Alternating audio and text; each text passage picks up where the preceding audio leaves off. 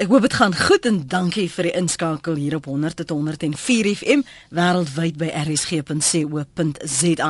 Ek het gister vermeld dat ons vanmôre gaan gesels oor 'n uh, ander aspek van die debatte wat ons in die koerante lees en ek het spesifiek vir jou 'n aanhaling gebring wat ek raak gelees het uh, op uh, Facebook twee dae gelede.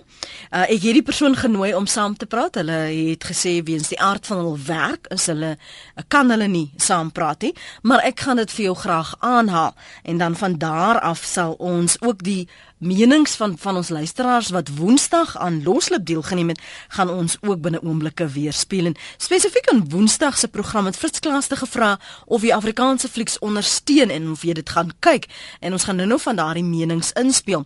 Maar die Facebook verwysing waarna ek verwys, die status was en ek haal aan om vergrype wat in Afrikaans gebeur ter wille van Afrikaans oor die hoof te sien, doen Afrikaans geen goed om swak Afrikaanse boeke in flieks positief te resenseer ter wille van Afrikaans bevorder nie die taal nie, dit skaad dit.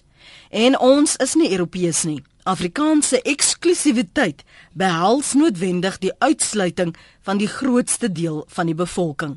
En in vanoggend se praat saam vra ek jou en dis ook die status op my Twitter rekening by Lenet Francis 1 ondersteun Afrikaans sprekendes feeste, polisse, kampusse, musiek en flieks net ter wille van Afrikaans en beteken dit dan noodwendig die uitsluiting van die grootste deel van die bevolking. Ons gaste vir oggend is Dr Willem Botha. Hy is hoofredakteur en uitvoerende direkteur van die Woordeboek van die Afrikaanse taal. Goeiemôre Dr Botha. Goeiemôre almal. Baie dankie vir jou tyd vanoggend. En ons gesels ook met uh, Isabel Botha van die Afrikaanse Taalmuseum en Monument. En soos ek verstaan, Isabel, jy en Dr Botha is nou nie familie nie, né? Nee? nee, net 'n uh, taalfamilie. Net taalfamilie. 'n Mens moet dit openbaar want net toe sê mense, kyk hoe kyk hoe die nepotisme wat hulle net daar so uitvoer. Baie dankie vir julle beskikbaarheid vanoggend hier op Praat Saam vir die tyd wat julle wel het. Kom ons praat oor hierdie reaksie van ehm um, ondersteuning as jy krities is teenoor of oor Afrikaans dan word daar 'n persepsie geskets dat jy Afrikaans te nakom. Trouwens, een van ons luisteraars gister het gevoel die kritiek aan mense wat byvoorbeeld beswaar aanteken oor of krities is teenoor Pik dat die Afrikaanse taal te nakom. Kom ek hoor eers u gedagtes eh, daar rondom Dr Willem Botha. Ja, nee, ek ek dink nie dis die geval nie. Ek wil net sê ek het ek het gedink ons praat vanoggend oor die ondersteuning van die kunste en dat ons die die kunste onder dat daar neiging is dat mense uit die Afrikaanse kunste uh ondersteun terwyl hulle van Afrikaans nie omdat dit goed is nie. Was dit nie waaroor ons sou praat? Ja, dit is deel van die gesprek. Goed. Goed. Nee, ek dink nie dit hou verband met taal nie, regtig waar. Ek dink dit gaan oor die dade of vooroordeele, maar nie ek dink dit dit, dit moet oor die boeg van taal gegooi word. Dink u dat mense, waarom dink u ondersteun uh, Afrikaanssprekendes en of is dit nou alle Afrikaanssprekendes uh, Afrikaanse musiek, musiek en uh, flieks? Kyk, jy kan dieselfde vraag vra aan die Engelse of die Finne of die Swede.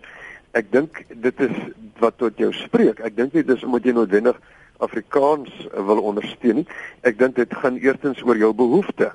En ehm um, as jy 'n behoefte het uh om 'n goeie rolprent uh te gaan bywoon, te gaan kyk, dan maak dit nie saak wat die taal dit is, dit kan Spaans wees met uh Engelse of Afrikaanse onderskrifte.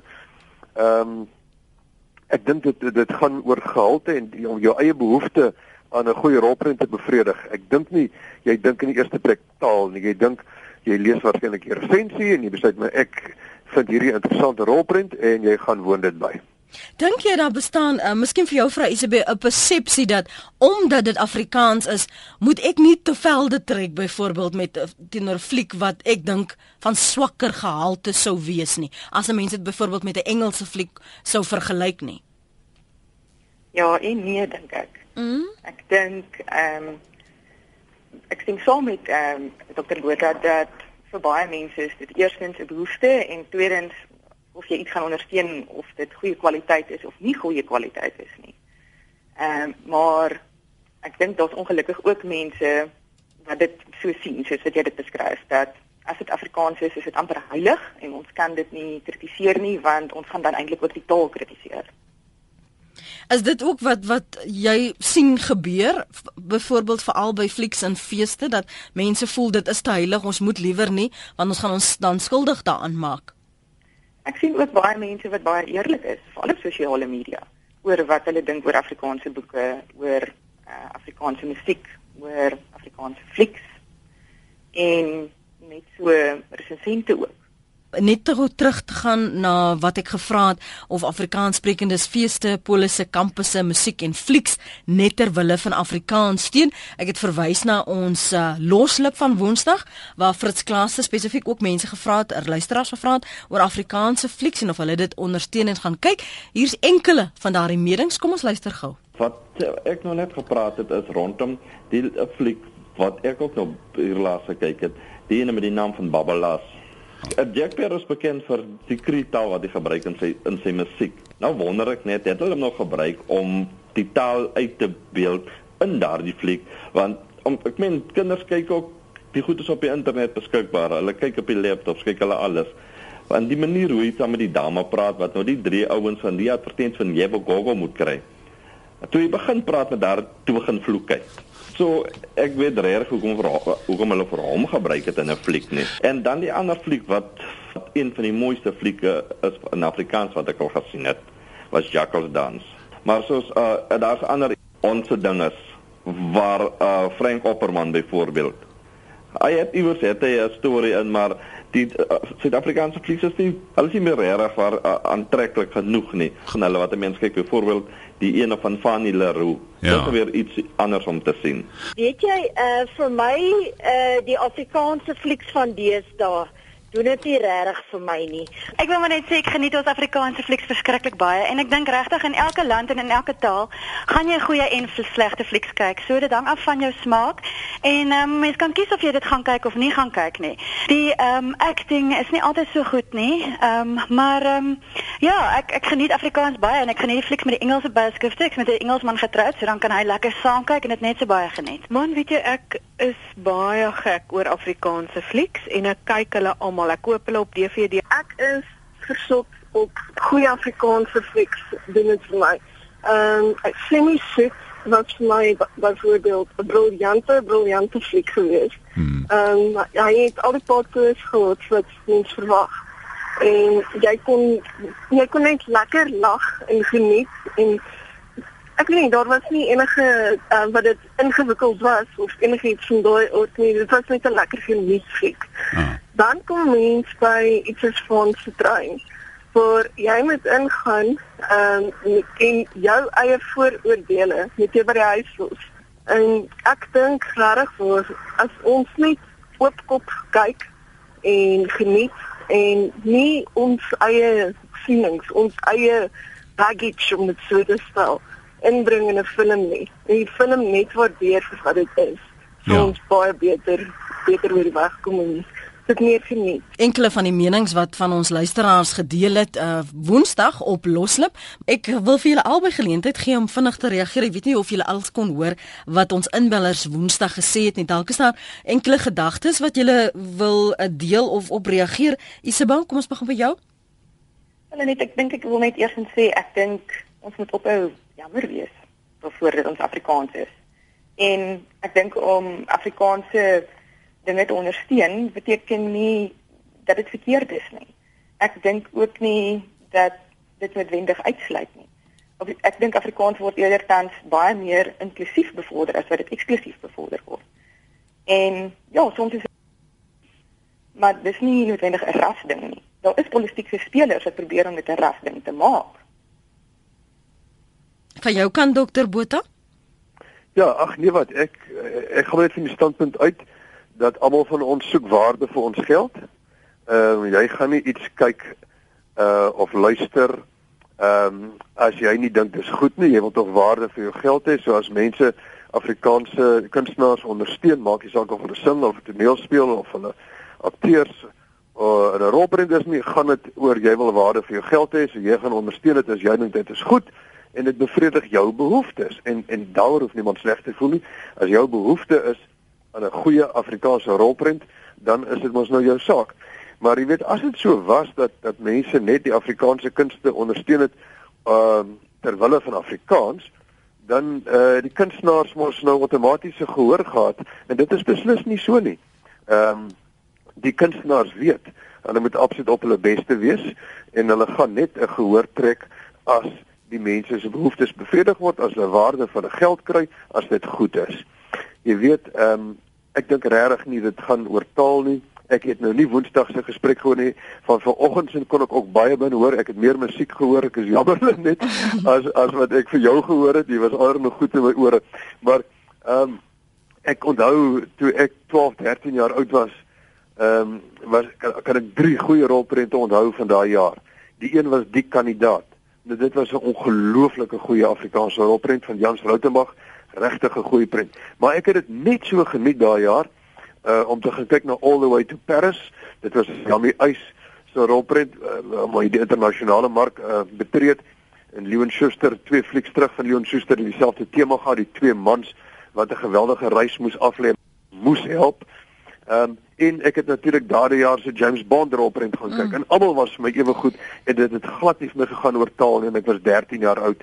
Uh ek het al drie ewe veel geniet omdat dit was wat ek wou sien, mm -hmm. omdat ek gevoel het dit tevredig my behoeftes op daai stadium en omdat ek gedink het dit is waarde vir my geld. Kan ek jy jy het net nou verwys na goeie rolprente en ook net nou in leiding gepraat van gehalte. Bestaan daar wel 'n vrees juis omdat Afrikaans sommige mense voel Afrikaans word gemarginaliseer. Um Afrikaans gaan dalk uitsterf en omdat ons daardie vrese het, moet ons al wat 'n Afrikaanse polis is uh, of 'n kampus is of program is ongeag die gehalte, moet ons ons gewig daar agter ingooi want dalk het ons dit nie môre nie. Nee, ek dink nie so nie. Ek dink gehalte moet bepalend wees anders te sit jy op die ouet met 'n waardeloos jy het 'n produk maar is waardeloos so wat help dit?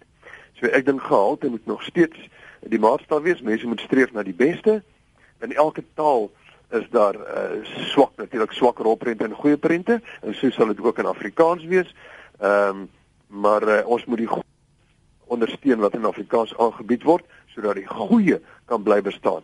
Help nie ons sit uh, met iets wat voortleef en is 'n swak uh, produk nie Jy het net nou gesê Isabel mense moet ophou om jammer te wees omdat hulle Afrikaans praat en is, maar dink jy daar bestaan 'n vrees by sommige dat Afrikaans gaan uitsterf of besig is om uit te sterf? So ons moet maar 'n produk of dit nou van die beste gehalte, hoogste gehalte is, moet ons liewer ondersteun en en so 'n belegging in die taal maak? Ja, ek dink ehm um, dit is definitief 'n minderheid van Afrikaans sprekendes. Maar dit bestaan wel ek dink tog, ek dink dit bestaan eh, seker eintlik in elke taal. Ehm um, maar ek dink daar is ook baie van hierdie mense wat dalk nie eers besef dat dit wat hulle doen nie meer net ter wille van Afrikaans is nie. Hulle word onbewustelik aan soveel meer dinge blootgestel. As jy dink ja, 'n paar jaar gelede was die Afrikaanse flieks en Afrikaanse musiek ehm um, keuses wat ons gehad het, dit was deur baie mense gesien as common en deur ander as nee, dit deel van hulle kultuur. En dit was van hierdie flieks baie sport gebaseer. Dit was dalk onder die beld of dit gespot met iets of iemand. En dis nie noodwendig meer so nie. Ehm um, Afrikaanse flieks, Afrikaanse musiek, Afrikaanse boeke, Afrikaanse tydskrifte kan meeding met hulle internasionale ehm um, weergawe sonder om skaam te wees daarvoor dat dit Afrikaans is. So ja, op die einde kom dit vir my terug ook na kwaliteit, styl, waardes. Ek dink ehm um, ja, aan een kant soos wat ons sê ons kan nie almal noodwendig assosieer met van die waardes wat in sommige van hierdie flieks uitgebeeld word nie. Maar tog word Afrikaanssprekendes ook as gesien as mense wat ehm um, hoë waardes het en is dit tog ook iets wat bevorderlik is vir ons taal. Kan ek gou vir jou vra na ander van wat jy het nou al twee nie gehoor gister nie, maar een van die luisteraars wat ingebel het, um, op ons seepkuns het gesê dat die die gasspreker die taal te nakom omdat hy spesifieke menings gehuldig het oor die onderwerp en hy was krities. Vind jy in jou leefwyse en van van werke met mense wat jy praat dat as jy jy net net nou dit genoem, um, as jy dalk te krities is, dan lyk dit asof jy die taal skade berokken. So jy moet liewer maar stil bly. Is dit 'n werklikheid? Is dit nie net 'n persepsie nie? Ek dink nie 'n mens moet net ek ek, ek het nog nie gehoor maar my geklink die persoon was net negatief is dit wat dit was. Nee nee nee nee, dit was 'n uh, in reaksie. Ehm um, het die luisteraar gereageer op die spreker gister se program en hy het gesê jy kom die taal te na aan. En dis hoe dit as jy kritiseer nie ek ja, dis en dit is waar waaroor ons vanoggend praat. In elke taal verskyn daar produkte wat goed is en produkte wat sleg is. En dit wat sleg is, daaroor moet ons eerlik wees en sê dit is 'n swak rolprent of in Afrikaans, Engels of of Fins maak nie saak nie. 'n Swak rolprent is 'n swak rolprent en ons moet dit vir mekaar sê. En as hy goed moet ons erkenning gee aan en sê hierdie is 'n pyk rolprent. Dit, dit is in Afrikaans dis pyk die die die, die oh, dat dit in Afrikaans is is nie die hoofpunt nie. Is dit goed of sleg? En in Afrikaans kan ek maar sê is daar baie goeie rolprente, maar daar's ook swakker rolprente soos in alle tale en daaroor moet ons eerlik wees. Dis 28 minute oor 8 en ons gesels vanoggend en praat saam oor wat ons bereid is om te doen en te ondersteun ter wille van Afrikaans of daar 'n vrees bestaan by sommige dat Afrikaans gaan uitsterf en juis daarom is dit die motivering waarom hulle sekere sekere produkte belê en sekere flieks ondersteun. Wat is, is gaan dit oor gehalte of gaan dit oor vrees? Wat word gedoen en gesê in die naam of nie gesê nie bygevoeg terwille van Afrikaans. Jy kan jou mening lig op 0891104553 rsg.co.za SMS na 3343 elke SMS kos jou R1.50 en jy kan my volg en tweet by Lenet Francis 1 dis name van mekaar geskryf met die syfertjie 1 Kom ek lees van die SMS'e. Mag nee, kom ons gaan eers na Frans toe. Hy hou darmal 'n lekker rukkie aan. Frans, vergewe my môre. Jy is vergewe hoor. Dankie. Maak jou punt. Ek het net 'n bietjie veel vrae, regtig wat vir my baie interessant is. Ek het saam met 'n vriend van my groot geword 45 jaar, ons het lekker Afrikaans gepraat, ons het saam groot geword. Maar nou jy weet skielik, dit is my my Afrikaanse taal vergeet. Hoe lank vat 'n mens om 'n taal te vergeet? Want ek kan nie 'n woord Afrikaans verstaan of praat nie, nou verstaan ek nie mooi nie. Ek praat net Engels, maar ek kan ook nie eintlik Engels praat nie. Maar nou is ek al agtergekom Hulle kan nie in Afrikaans praat nie, maar hulle beter. Dan moet jy hoor, pappa. Ek verstaan nie reg die punt wat jy maak, jy Frans. Baie dankie vir jou bydrae nogtans. Kom ek lees vir julle van die SMS'e wat ons ontvang het. En dis 'n mondvol, so ek gaan my oog oor 'n paar gooi wat ehm um, die een na die ander volg. Afrikaans grief my. Dit lok die enigste siek groep mense om 'n opinie oor 'n taal het wat tot sekere dade lei. Dis Martin se SMS daarin. Nee, wat skryf 'n ander luisteraar? Ek bestee en ondersteun waar ek waarde vir my geld kry. Ek het nie so baie geld om 'n siek fliek kuns en so vers te ondersteun net ter wille van my taal Afrikaans nie. Dan skryf 'n ander luisteraar, dis irre irrelevant of dit 'n groot deel uitsluit. Uh, dit gaan oor die taal en die wat dit geniet. Ek verstaan nie en verpes ballet byvoorbeeld. Ek voel nie uitgesluit as daar 'n balletuitvoering is nie. Net so voel ek nie uitgesluit as daar 'n casa of Spaanse fliek of toneel is nie. En dan skryf 'n ander luisteraar, ek is Afrikaans gebore en grootgemaak, maar ek stel nie belang om Afrikaanse flieks te kyk nie. Dis meestal common en ek ondersteun Afrikaanse rolprente vir die voortbestaan daarvan, maar daar is niks wat my so irriteer as die Engelse woorde wat gebruik word nie. Uh, show show song en so voort. Dit is daar is plekke en geleenthede waar Afrikaans suiwer moet gebruik word, veral op TV en radio as daar onderhoude gevoer word. Hou net niks daarvan nie.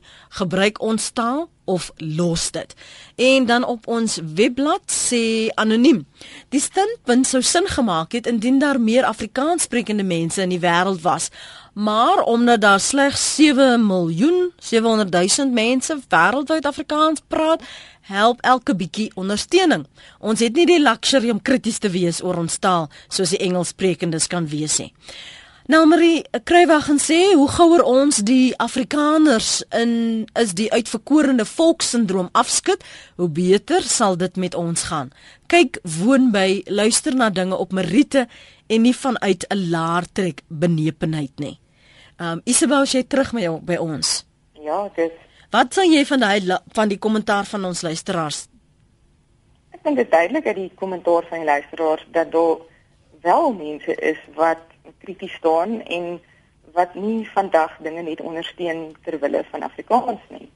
Ek dink ook dit is soms hartseer as daar baie mense is wat inskakel op radioprogramme byvoorbeeld en en wat baie krities is en wat baie pro-Afrikaans is en wat eintlik so pro-Afrikaans is dat hulle tot 'n mate uitsluit, maar dat dit ook nie werklik dan realiseer in ondersteuning van goeie Afrikaanse teater, goeie Afrikaanse flieks, goeie Afrikaanse boeke nie. Mm. Ek dink as alle Afrikaanssprekendes vandag dinge nog steeds net ter wille van Afrikaans gedoen het, dan sou die Afrikaanse Taalmuseum en Monumente en die Woordeboek van die Afrikaanse taal ook nie gesukkel het met befondsing byvoorbeeld nie. Mm. As elke Afrikaanssprekende en ek wil net um, dit wat die luisteraar gesê het korrigeer, daar is ehm um, omtrent 7 miljoen uh Afrikaanse moedertaalsprekers in Suid-Afrika. Daar word beraam dat daar sowat 13 miljoen mense in die wêreld is wat Afrikaans ehm um, dit wil gebruik. Nou ja, as elkeen van hulle vir ons net 1 rand per jaar sou gee. Dink net watter fondse sou tot die Afrikaanse Taalmuseum en Monumente in die Woordeboek van Afrikaanse taal se beskikking gewees het of af, om Afrikaans te kan bevorder. Goed, Anne Marie Buke skryf ons leef in 'n diverse wêreld, mense en tale is naas bestaan. Afrikaans een van vele tale wat ons lekker kan geniet sonder om jammer te sê, maar ons mag ons nie onkrities wees oor Afrikaanse produkte nie. Kom ons gaan terug na die lyne toe. Benny is in die Kaap. Môre Benny. Hallo Lenet. Hallo daar. Uh, ek voel dat Afrikaanse mense is ja baie gevalle die uh, oorsaak dat Afrikaans uitsterf want uh, ons het Afrikaanse mense wat sê hulle stuur hulle kinders Engelse skole toe. Dis bewys dat uh, kinders uh, in hulle moedertaal uh, onderrig word en hulle doen baie beter. Afrikaanse mense hardloop en hulle sit hulle kinders in in Engelse skole Hulle Afrikaanse mense wil Engels praat en soos 'n vorige luisteraar gesê het, dan praat hulle nog swak Engels ook. Uh dan maak hulle van hulle self gekke. En uh op die ander punt van Af Afrikaanse flieks. Ek kyk Afrikaanse flieks wat goeie flieks is. Um, ek kyk nie snerp nie. Uh so uh, ek, ek gaan kyk 'n fliek op sy Marite nie om net of wat Afrikaans is nie. Daar's hy. Dankie Benny. Benny is daar in die kamp. Ons skuif na Kobus. Kobus is op Middelburg. Hallo Kobus. Ja. Ons luister. Net nie, nee, goed, baie dankie dat ek kan 'n bietjie 'n paar woorde. Nee, ek ek glo nie ons ons gebruik die taal sommer net links en regs, uh sommer net wie kraak nie. Ons is beslis baie krities en uh, selfs met die TV-programme en so aan. As dit snel te sit ons sommer af in ons in ons gesels. So ons is eintlik baie krities oor oor die taal en 'n swerk aangebied word en dan stel ons vat nie daaraan belang nie. Baie dankie. Goed dan, dankie vir die saamgesels. Enigiets wat jy vinnig wil byvoeg vir ons 'n breek neem? Uh Dr Botha van jou kant? Nee, dit is net interessant dat uh hoe die luisteraars verskil, maar maar ek stem saam dat uh ons ons mag krities wees, ons moet moet krities wees is tot voordeel van Afrikaans want uh opbouende positiewe kritiek lei tot beter produkte. So as ons alles net klakloos aanvaar en ondersteun bloot omdat dit Afrikaans is, dan gaan die gehalte van die produk swak bly na wat dit swak is. So prys dit aan wat goed is, geniet dit, ondersteun dit omdat dit goed is. En die wat swak is, kritiseer dit sodat ons dalk die gehalte kan verbeter en dan 'n beter Afrikaanse produk oor die algemeen oor al die verskillende genres kan kry op die ou ende. So eerlikheid, en eerlikheid is baie belangrik.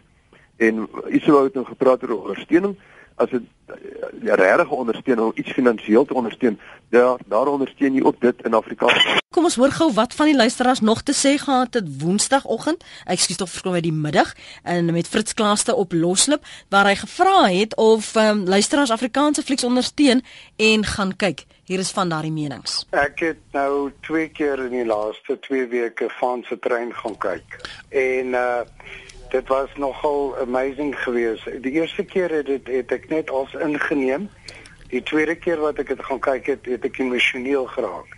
Daar's humoristiese kant en daar's so 'n hartseer kant. Maar dit is 'n briljante fliek en dan het ek vraaiers ook gaan kyk wat 'n briljante fliek was. So ek ek kan net sê tops up vir Afrikaanse flieks. Ek het nou nie die nuutste Schuster fliek gaan kyk nie. Ek ek hou meer van uh, ernstige uh, rolprente en uh, Franse trein het dit vir my gedoen. Die laaste hmm. komedie wat ek gaan kyk het was Molly en Walsh. Dit was snaaks geweest, maar uh, ek sal dit nou nie juis aanbeveel van my ouers of so nie en ek is nou reeds oor die 50. Ek vind nie hierdie Afrikaanse prente so Ek dink dit is regtig die een wat sê nee, ag nee regtig. Ek dink dit is ook nie vir ek dit het mis nie verbeter nie. Dit is vir my net absoluut om iets in my eie taal te sien, omrede ons hier regtig mooi prente oor die uh, ons taal meer sien nie dis geweld en hierdie is heeltemal ligte prente en dit neem 'n dag wat regtig vol stres was weg van jou af. Ek gaan koop vir my DVD's en ek kyk dit herhaaldelik oor. En daar is byvoorbeeld hier en daar wat ek nou wel aangekoop het, wat ek nou nie gesien het nie wat ek teleurgesteld is, maar ja, kyk hom, dis daarom iets, dis daarom beter as geweld. Kom ek lees intussen wat ehm um, Fred skryf en dan kan jy daarop reageer of ons kan meer van die luisteraars se oproepe neem. Fred sê Afrikaans het die reg om kultuur te bedryf in Afrikaans. Enige taal het die reg om dit te doen en niks verhoed ander tale om dit te doen nie. Die term reënboognasie is miskien bietjie uitgedien, maar dit beteken in beginsel dat daar taalgroepe saam met die nasie opmaak. As ons nie verskeidenheid probeer ignoreer, sal dit wees soos om die reënboog van kleure saammeng met 'n grysbruin massa sonder enige kleur of persoonlikheid wat oorbly. Ek het nog nie die kunstefeesse bygewoon nie, so ek kan nie kommentaar lewer op die kwaliteit van die produksies nie. Ek gaan sien egter soveel Afrikaanse flieks as moontlik en ek dink dit is duidelik dat die kwaliteit die laaste tyd snel vooruitgaan. Daarop is ek trots, skryf Fred. Piet sê, omdat Afrikaans deur so min mense gepraat word, kan jy dit nie vergelyk met Engels, Spaans, Frans, Duits of enige van die ander tale nie. Afrikaanssprekendes sal altyd dieselfde as enige ander taal meer ondersteuning kry vir wat hulle doen. Dan sê Albert, dag sê ondersteun Afrikaanse lokettreffers, ondersteun dit en dan ondersteun jy jou taal. Piet van Piketberg, ek is 'n seentjie van 49, so Afrikaans soos kan kom. As gevolg van my werk ry ek vir groot dele van elke dag, dis die radio's altyd aan.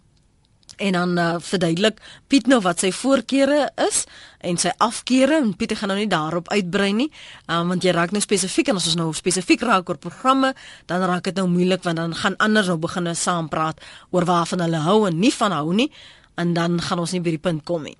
Diedre sê, as 'n jong mens dink ek die Afrikaanse filmbedryf het baie verbeter die laaste paar jaar en daar is so nogtans blapse wat gemaak word.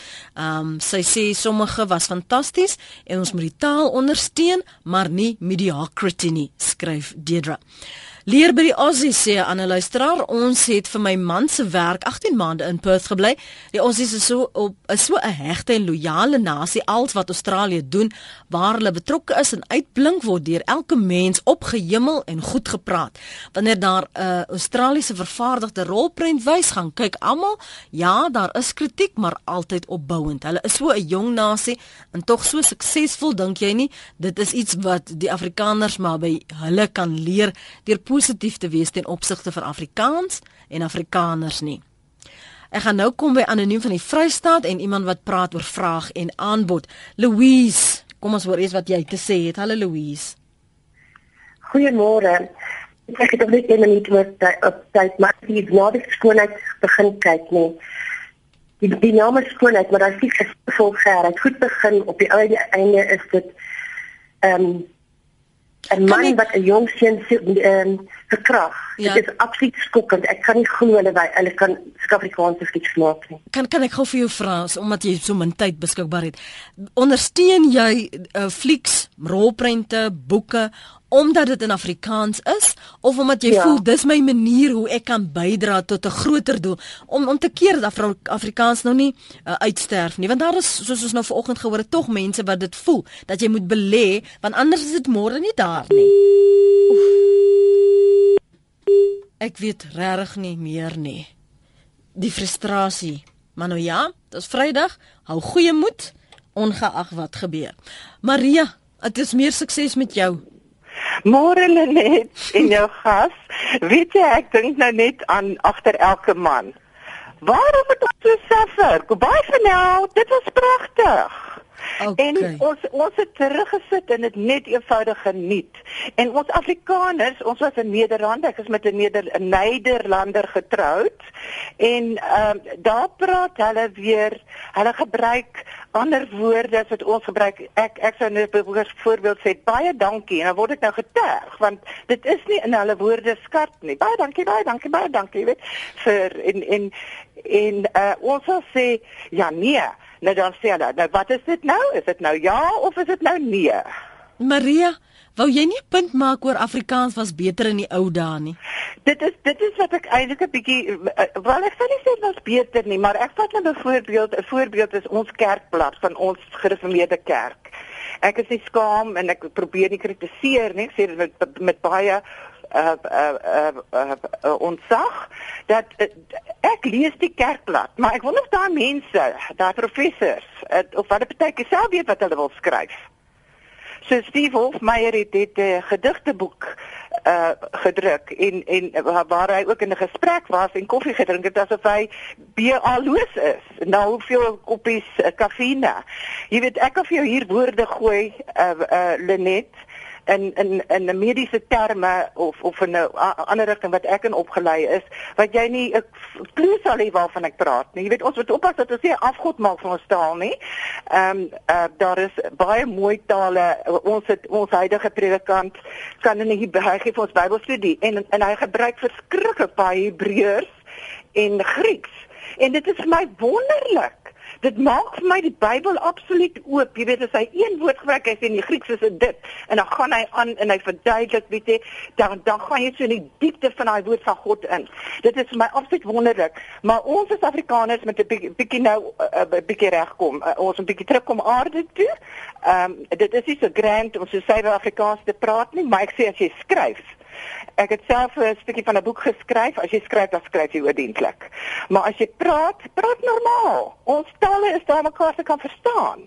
Goed, Maria. Dankie. Dankie hoor. Totsiens. Maria se gemoed loop vol. Vraag en aanbod skryf: Jy kan redeneer dat deur jou rande terug te hou, gaan jy die kwaliteit van Afrikaans verbeter of hoe meer geld jy in Afrikaans bestee, hoe meer gaan jy Afrikaans bevorder. Noek van Biljon skryf, Dr. HF verwoord se tyd was dit braaivleis, rugby, sonskyn, Chevrolet. Ons dank die minister en swart gevaar. Ek wil glo dat die Afrikaner in die nuwe Suid-Afrika sy taal herontdek het en herwaardeer het en op opnuut besef hoe waardevol sy taal is. Nou dat die politieke onsuiverhede van ons afgekuif het, is, ekskuus, seker maar afgeskuif nê, is ons klein, ons is broos, ons is bedreig, ons is Afrikaners, ons is uniek in ons taal is Afrikaans en ek glo dat daar Afrikaners is soos ek wat nie veel erg aan hulle taal gehad het nie omdat dit soos 'n mokerstok gebruik is wat dit nou sorgvuldig koester omdat dit ons taal is. Erna van Heerden skryf: "Gesonde kritiek sou dit dan die kunste wees binne opvoedings of besigheidsverband is goed en bevorderend ook vir die taal waarin dit aangebied word." Dit is op ons e-pos by rsg.co.za uh, wat van julle daar julle menings uh, weergee. Akita van die Parel sê: "Ek is trots Afrikaans, maar kyk nou nie flieks waar sangers optree en die werklik akteurs is nie en is elke keer dieselfde gesiggies. Hoe maak dieselfde flieks as hulle liedjies waar jy hoegenaamd nie jou brein te gebruik nie. Dit is sulke flieks wat Afrikaans aftrek. En dan sê Gunther Engelbreg Afrikaans is die 100ste grootste taal in die wêreld. Die internasionale taal van die wêreld is Bedli Bangladesh. Wat? Bedlengish. Ek weet nie wat jy daar sê nie. Ek gaan dit nou probeer uitspreek. Uh, dankie vir daardie e-pos. Tani? Uh, môre luisteraars, môre jy. Uh dankie vir die program. Ag ek wil net sê ek was 'n ek is 'n oud onderwyser en 'n dosent en ek het ook kinders en kleinkinders en ek het ook gestudeer. Al wat vir my verskriklik kwel, net iemand wat nog nie kinders het wat studeer nie of wat nie self uh tersiêr studeer het nie. Al jou handboeke en al jou navorsing is in Engelse boeke. Ek weet nie my skoondogter het bevoet apotekerswese nou net af, afgehandel voltooi. In in die stryd om al daai terminologie onder knie te kry daai latynse Engelse woorde dit maak dit bitter swaar vir ons Afrikaanse mense om alles te vertaal of in Engels uh, te studeer. En ek sal graag wou sien dat dit verander maar lyk nie so nie. As ons realiteite in die, in, in uh, regtig uh, in oënskou wil neem lyk dit nie op die dinge gaan vorentoe verander die Afrikaans word onderdruk maar ek is pro-Afrikaans dankie vir alles hoor tata dit sins Dani dankie vir die saamgesels kom ons kyk wat skryf uh, en tweet Annelie Annelie sê jou taal is dit wat in jou hart is ons huis is trots Afrikaans, maar is oop vir alle goeie vermaak en so voort. Ek dink net as Afrikaans is, praat Afrikaans en as jy Engels is, Engels moet nie die tale meng nie. Dit is sleg. Dit is haar die haar tweet daarin. Byna tyd om te groet, kom ek lees net van die SMS'e wat intussen ingekom het um, kan nie teen natuur veg nie. Afrikaans vervorm met tyd woordeboeke en hogere woorde sal dit nie aan die lewe hou nie. Mix jou taal is okay, gee werk en stop om werk te maak. Uh, Kobus se uh, SMS daardie. Dan sê Elise van Port Elizabeth, "Ai, hoe snobisties is party Afrikaners tog." So duidelik uit baie SMS'e. Dis waar ons vanoggend se program moet laat. Baie dankie vir die saamgesels die afgelope week hier op RSG. As jy eendag van die programme wil aflaai, jy welkom om dit te doen. Gaan net na ons webblad rsg.co.za. Jou SMS'e daar, ehm um, sal jy nou hoor vir die wat ingebel het. Skus as ek jou nie joune gelees het nie. Die e-posse, jammer as ons by jou uitgekom het nie. Hoop jy 'n wonderlike naweek. Vir meer sake van aktuële belang kan jy vry 'n Sondag aan aansluit by die Fokusspan om 07:30 en dit op SABC 2